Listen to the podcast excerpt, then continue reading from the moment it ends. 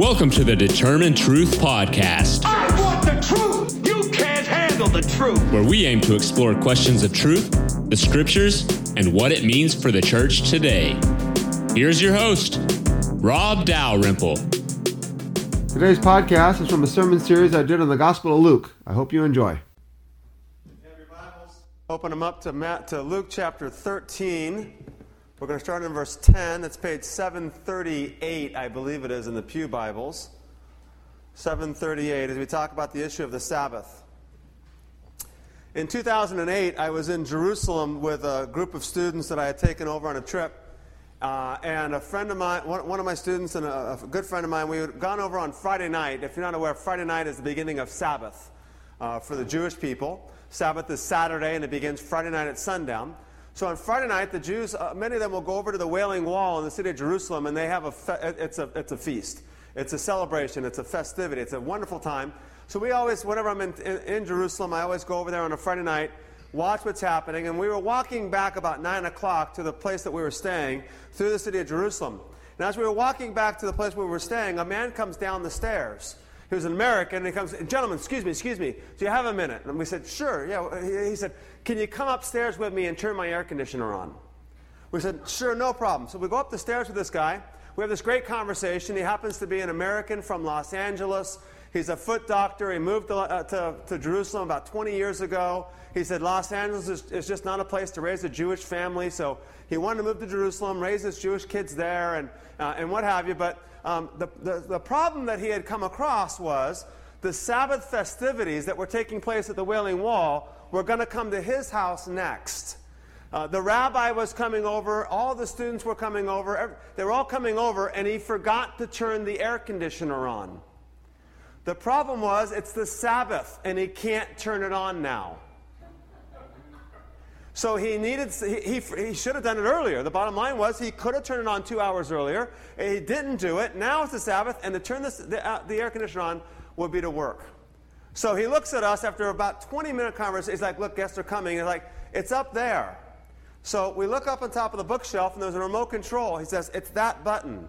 We push that button, turn his air conditioner on, walk out the door, and leave. If you're not aware, Jews believe that they cannot work on the Sabbath day. If you go, by the way, to modern-day Israel, if you go to certain hotels, they have you ever heard of these? Sabbath day elevators. You never heard of it. They stop at every floor. This is true, by the way. And in fact, if you're, what they do is they mark Sabbath day elevator, so that way if you're not, Jewish or Israeli, don't take that elevator, because if you're going to the 15th floor, it's stopping at every single floor. That way you don't have to push the button. Because to push the button to ask an elevator to stop could be constituted as work. Luke chapter 13, verse 10. On a Sabbath, Jesus was teaching in one of the synagogues. And a woman was there who had been crippled by a spirit for 18 years. She was bent over and could not straighten up at all. When Jesus saw her, he called her forward and said to her, "Woman, you are set free from your infirmity." Then he put his hands on her, and immediately she straightened up and praised God. Indignant because Jesus had healed on the Sabbath, the synagogue leader said to the people, "There are 6 days for work, so come and be healed on those days, not on the Sabbath." The Lord answered him, "You hypocrites! Doesn't each of you on the Sabbath untie your ox or donkey from the stall and lead it out to give it water? Then should not this woman, a daughter of Abraham, whom Satan has bound for 18 long years, be set free on the Sabbath day from what bound her?" When he said this, all of his opponents were humiliated, but the people were delighted with the wonderful things that he was doing. The Old Testament has 10 laws. We call them the Ten Commandments. Right? If you may have heard that there are 613 laws in the Old Testament. The answer is no, there's not. There's 10. The 613 quote-unquote laws are simply applications of the Ten Commandments. All right, for example, one of the Ten Commandments says, "Thou shalt not murder." Well, what happens if two men are fighting and they injure a woman who's pregnant and she gives birth to the child and the child dies? Is that murder? The Ten Commandment answers that. The Old Testament law says, yes, it's murder. See, how do we know what murder is and what's not murder? If I accidentally do this and someone dies, is that murder? Well, no. But if I do this, is that... So even though it says thou shalt not murder, what does thou shalt not murder mean? So when the law says thou shalt not work on the Sabbath day or honor the Sabbath day and rest from all your labors, what does work mean? And that's what the Jews in Jerusalem are trying to decide, is turning your air conditioner on work. The answer for them was, you could have done it 2 hours earlier, just like this man in the synagogue says, you could have come yesterday and got healed, or you can come back tomorrow and get healed. Therefore, we won't do any healing today. So the Pharisees are the religious leaders of Jesus' day, the primary religious group that Jesus comes into conflict with. And the reason why Jesus comes into conflict with the Pharisees and not the Sadducees or other parties was because the Pharisees believed it was their duty to explain to the people what the law meant. We all know it says, thou shalt not work, but what's work? And what's not work? And the Sadducees could care less about the people, but the Pharisees cared about the people. And because they were the ones who primarily oversaw the people, they're the ones Jesus comes into conflict with. So the Pharisees, if you're not aware, they had come up with 39 categories of work. 39 areas, for example, planting and plowing and reaping and gathering and cooking and shearing and spinning and tying and sewing and trapping and scoring and writing and demolishing things and starting a fire and putting a fire, all these different categories of work. And then within each category of work, they had all these subsets.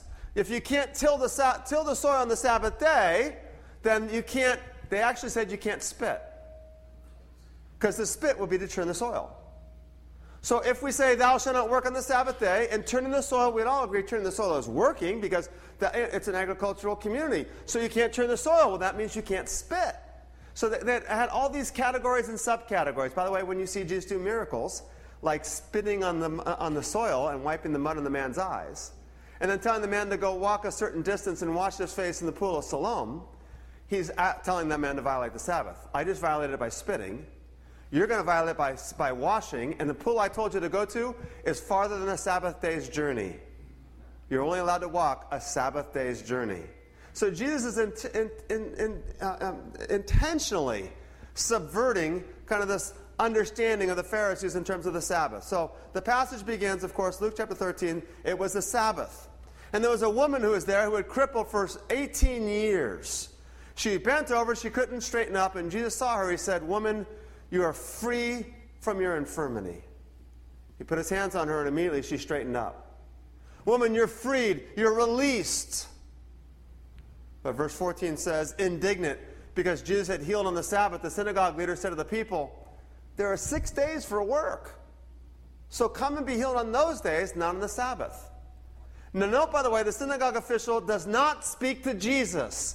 He's the one doing the work. The synagogue official said to the people, there are 6 days for work. You guys, he's not confronting Jesus. He's confronting the people. Come another day and be healed. Don't come today. Don't do it today. The synagogue official is alluding to the book of Deuteronomy, chapter 5, verse 13. This is very important. Deuteronomy 5:13. 6 days you shall labor and do all your work, but the seventh day is a Sabbath to the Lord your God. But if you watch carefully, Jesus quotes the next verse. Deuteronomy chapter, Luke 13, Jesus goes on to say, he's going to quote the next verse in Deuteronomy. Jesus says, you hypocrites, doesn't each one of you on the Sabbath untie your ox or donkey from the stall and lead it out to give it water? Look at Deuteronomy chapter 5, verse 14. On it you shall not do any work, neither you nor your son or your daughter, nor your male or female servant, nor your ox or your donkey, or any of your animals, nor your foreigner residing in your towns, so that your male and female servants may rest as you do. The man quotes Deuteronomy 5:13, there are 6 days to work and the seventh is to rest. But the next verse says, it's also supposed to be a day of rest for your donkey and your oxen. The reality is your donkey and oxen are not going to die if they don't get led to water that day. You got other days you can lead your donkey and your oxen out for watering, but yet you do it on the Sabbath day, Jesus says. You're hypocrites. You're leading donkeys and oxen out on the Sabbath day, even though the Sabbath day applies to donkeys and oxen, but yet you won't let this woman be freed on the Sabbath day. How come I can't free this woman? The key to understanding what's going on here is Luke chapter 4. Luke chapter 4, verse 18, Jesus goes into a synagogue and says, "The Spirit of the Lord is on me, because he's anointed me to proclaim good news to the poor. He has sent me to proclaim freedom for the prisoners and recovery of sight for the blind, to set free the oppressed, and to proclaim the year of the Lord's favor." Luke 4 is the context of Jesus' ministry in the Gospel of Luke. Jesus goes into a synagogue in Nazareth and he says, "This is what I am about to do, to proclaim the favorable year of the Lord. The blind will see, the deaf will hear, the lame will walk again, and the captives will be set free." And this woman is a captive, and she's here to be set free. Can I do this on the Sabbath day? Is this work or not? And the answer is, this is what the Sabbath is for, to release the captives. Okay. Now, let's go a little bit further. Well, what does this mean for us? Because this is one of the most common questions in Christianity amongst Christians. What is the Sabbath day? What does it mean? Am I obligated to follow it, or is it just an Old Testament law? Often Christians will say, Jesus fulfilled the law. It doesn't apply any longer. Folks, does "thou shalt not murder" apply? Then does "honor the Sabbath day" apply? It's the 10 commandments, folks. It doesn't simply go away with Jesus. It's fulfilled in Jesus. But fulfilled doesn't mean it goes away. Filled means it finds its purpose in Jesus. And so we have to understand, what does it mean? Now, what's interesting is the stories I told at the beginning. The stories about the Sabbath day elevators, we kind of chuckle at that, and we scoff at it. Seriously? You can't push 7? You have to stop at every single floor? Or this gentleman who couldn't push a button. By the way, I find it kind of, a little bit interesting. He could walk down the stairs, come get us, walk back up the stairs and get us, so that we could reach up there and grab a remote control and push a button. Grabbing the remote control and pushing a button would be less work than going up and down the stairs, would it not? So we kind of scoff at these people. And we think, oh, they're legalistic. Legalism means that you're more concerned with following the rules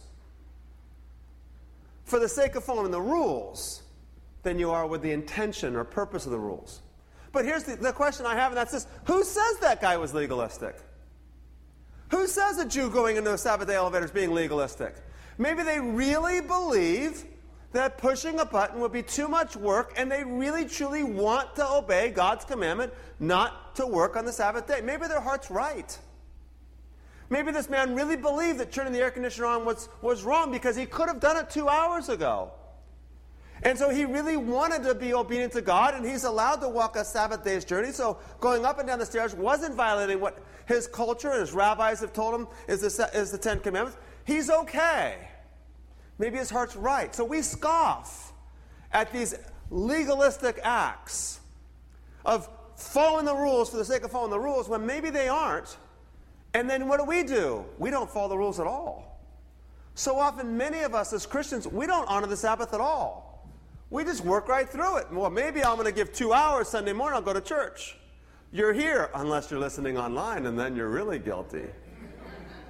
Because you're listening online because you didn't go to church this week. See, I think we struggle, a lot of us, to follow the Sabbath day. And I'm going to chuckle right now, by the way, because many of you know Friday is my Sabbath day. And I wrote the sermon on Friday. I was struggling with this message all week. It was written weeks earlier, and Monday I go and review it, whatever. And I just thought, there's so much more I need to cover. And so I knew I had a busy week, so Friday was the only day that I could actually sit down and kind of go through version 2. And then version 3. And so I rested yesterday. Don't worry about it. It's okay. See, by the way, as pastors, Sabbath day being Sunday doesn't work too well. All right. So here's the question. First point, and that's this. The Sabbath is pointing us to Christ. The Sabbath day is pointing us to Jesus.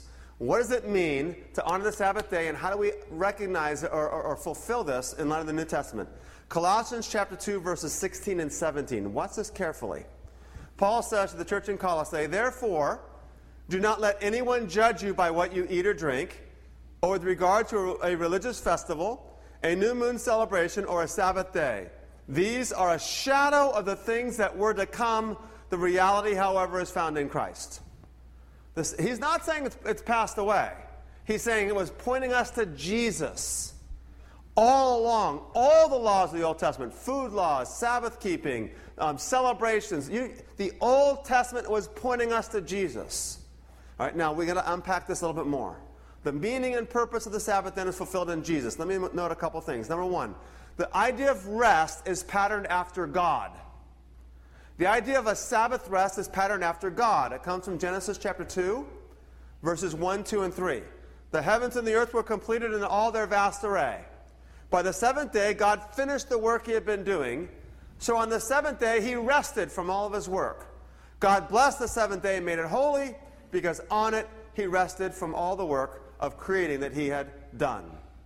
Resting then reminds us of God, who rested on the seventh day. And when you go to Exodus, and you see the Exodus 20 is Exodus's version of the Ten Commandments. Deuteronomy 5, Exodus 20, both places have the Ten Commandments. In Exodus 20, when it relates to the commandment of honoring the Sabbath day, it says, because on the seventh day God rested. We're to rest because that's the pattern that God established. That pattern does not go away then with Jesus. Rest is a part of the created order. It's the way God intended it to be. 6 days of work, 1 day of rest. What does rest mean then? What does it mean to rest then? All right. Sometimes we think, well, rest means sitting back, relaxing, and not doing anything. And the question becomes, is that what God did? On the seventh day, God sat back, rested, smoked a pipe, and just said, hey, all's well. Actually, the answer is no. John chapter 5, Jesus says, my Father is always at his work to this very day, and that is why I too am working. So even though God's resting on the seventh day, and by the way, note from the book of Genesis, the seventh day has no end.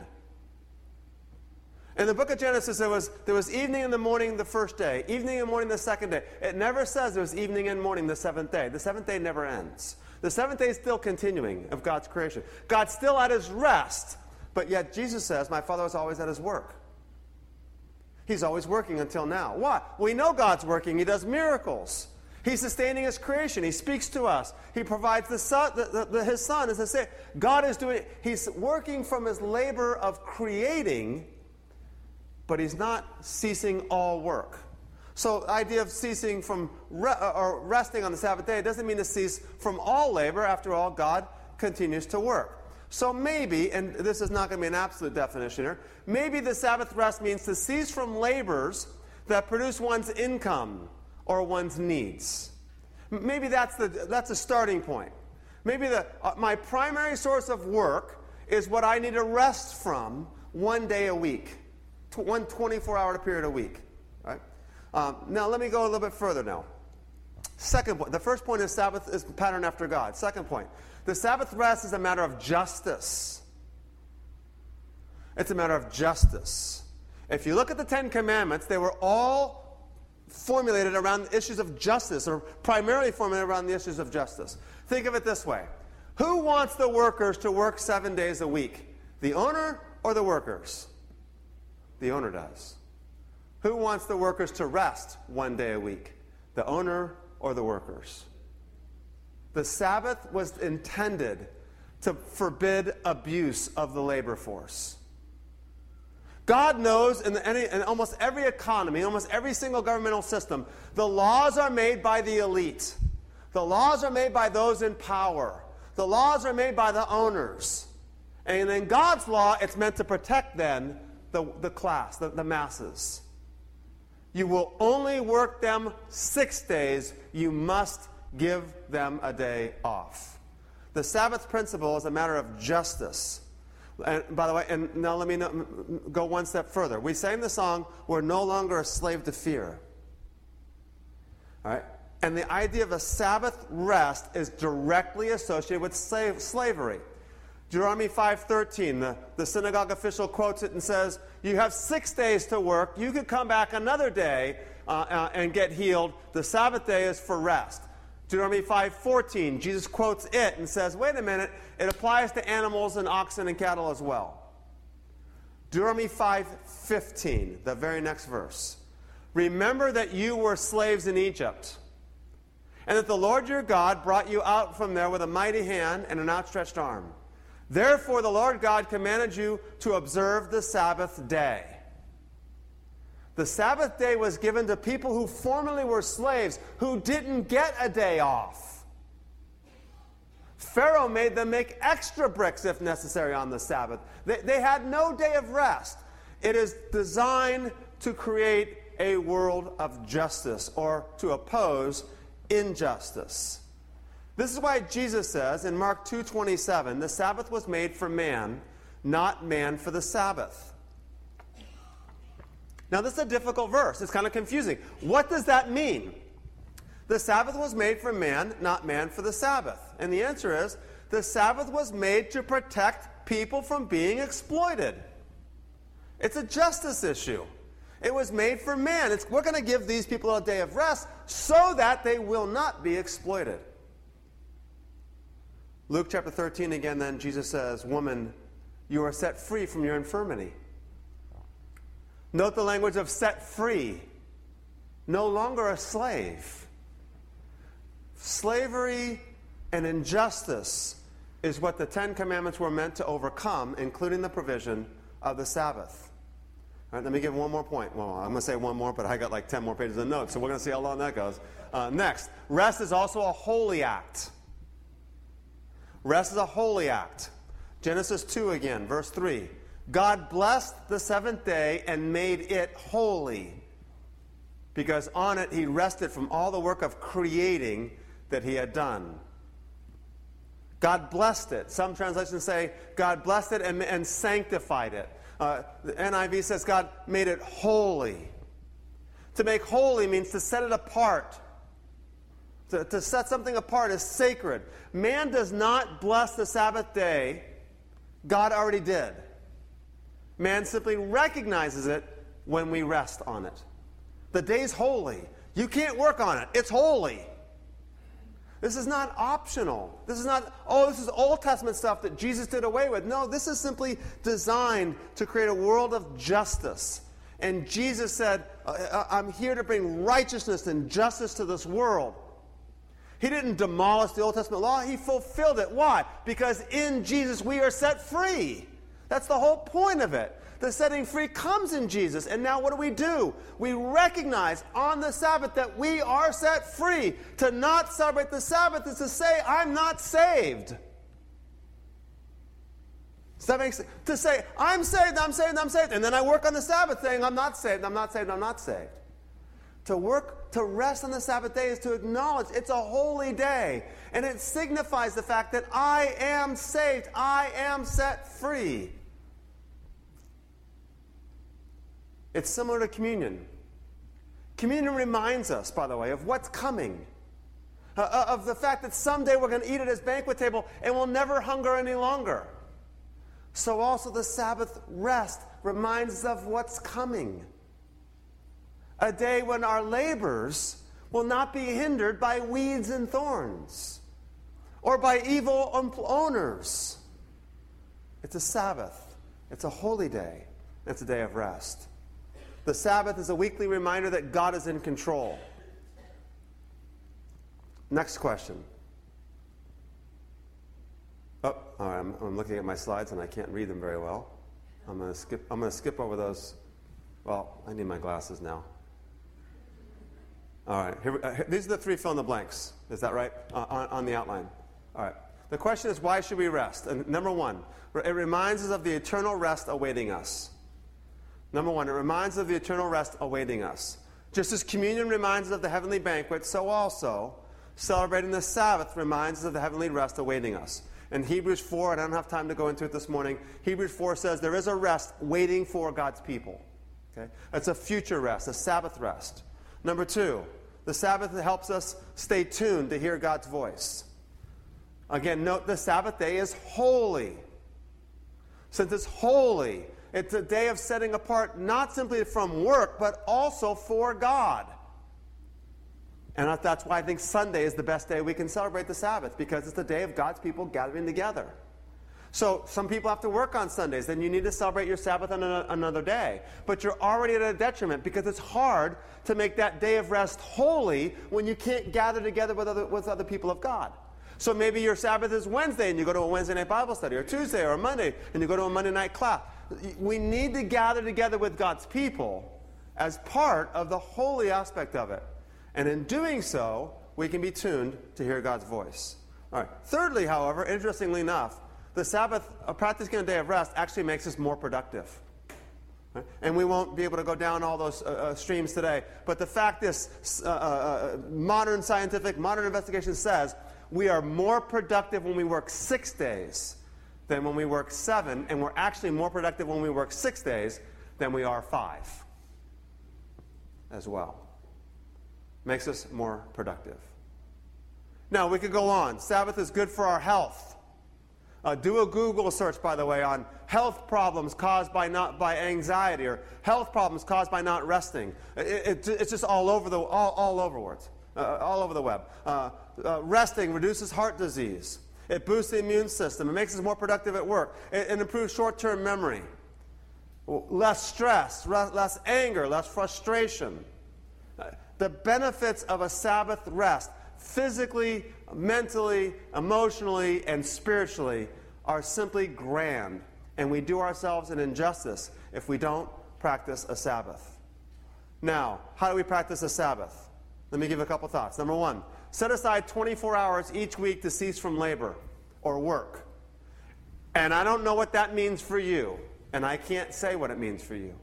Maybe if we start with the simple definition I gave, and that's work is what I do to produce income, or to produce a living. Now, some of you that are retired, that's fine. You still need a Sabbath rest of a day that's set apart spiritually for the Lord. All right? But if I stop and say, there's an old saying, and that is this: those who work with their minds should Sabbath with their hands. Those who work with their hands should Sabbath with their heads. See, I get out on the Sabbath day, and I like to do yard work. I need to get out there and do physical activities, and I need to keep myself busy even throughout the week with it. So for me to mow the lawn, I don't think I'm violating the Sabbath day at all. But for you, if you labor all day long during the week, maybe you shouldn't, maybe it is restful for you. Maybe it isn't. Is it rest for you is another way of defining that. Number two, we should spend time in prayer, studying the Word, and in community with God's people. I mean, that Sunday is probably the best day, recognizing the holiness of the day. Now, here's the reality. We struggle with these things because we are intensely busy people. We live in a culture that prides itself on busyness. We are the only culture, by the way, in the entire industrialized world that does not give extended vacations for having children, extended vacations for... you compare the U.S. and our work to the world, and we're way behind. We don't value rest, we value labor. But we often value labor because we're striving for prosperity. And that may not be the only reason why, but that often is the reason why. And if we are doing that, and I don't have time to rest, I don't have time to have a Sabbath, I don't have time to go to church, I don't have time to study the Bible, then I simply say we have our priorities out of whack. Because if we recognize that Jesus Christ is Lord, then we also recognize that Jesus Christ as Lord will provide for all of our needs. Let's pray. Father, we thank you for this, the reminder that you have come to set us free, to set us free from our anxiety, to set us free from our stress and from our worries, from all of our pursuits that bring about anxiety and stress and worries that contributes to our health issues, our tiredness, maybe our anger and frustration with our family members or our kids because I haven't had enough rest. And in Jesus, the fulfillment has begun. You've come to set the captives free.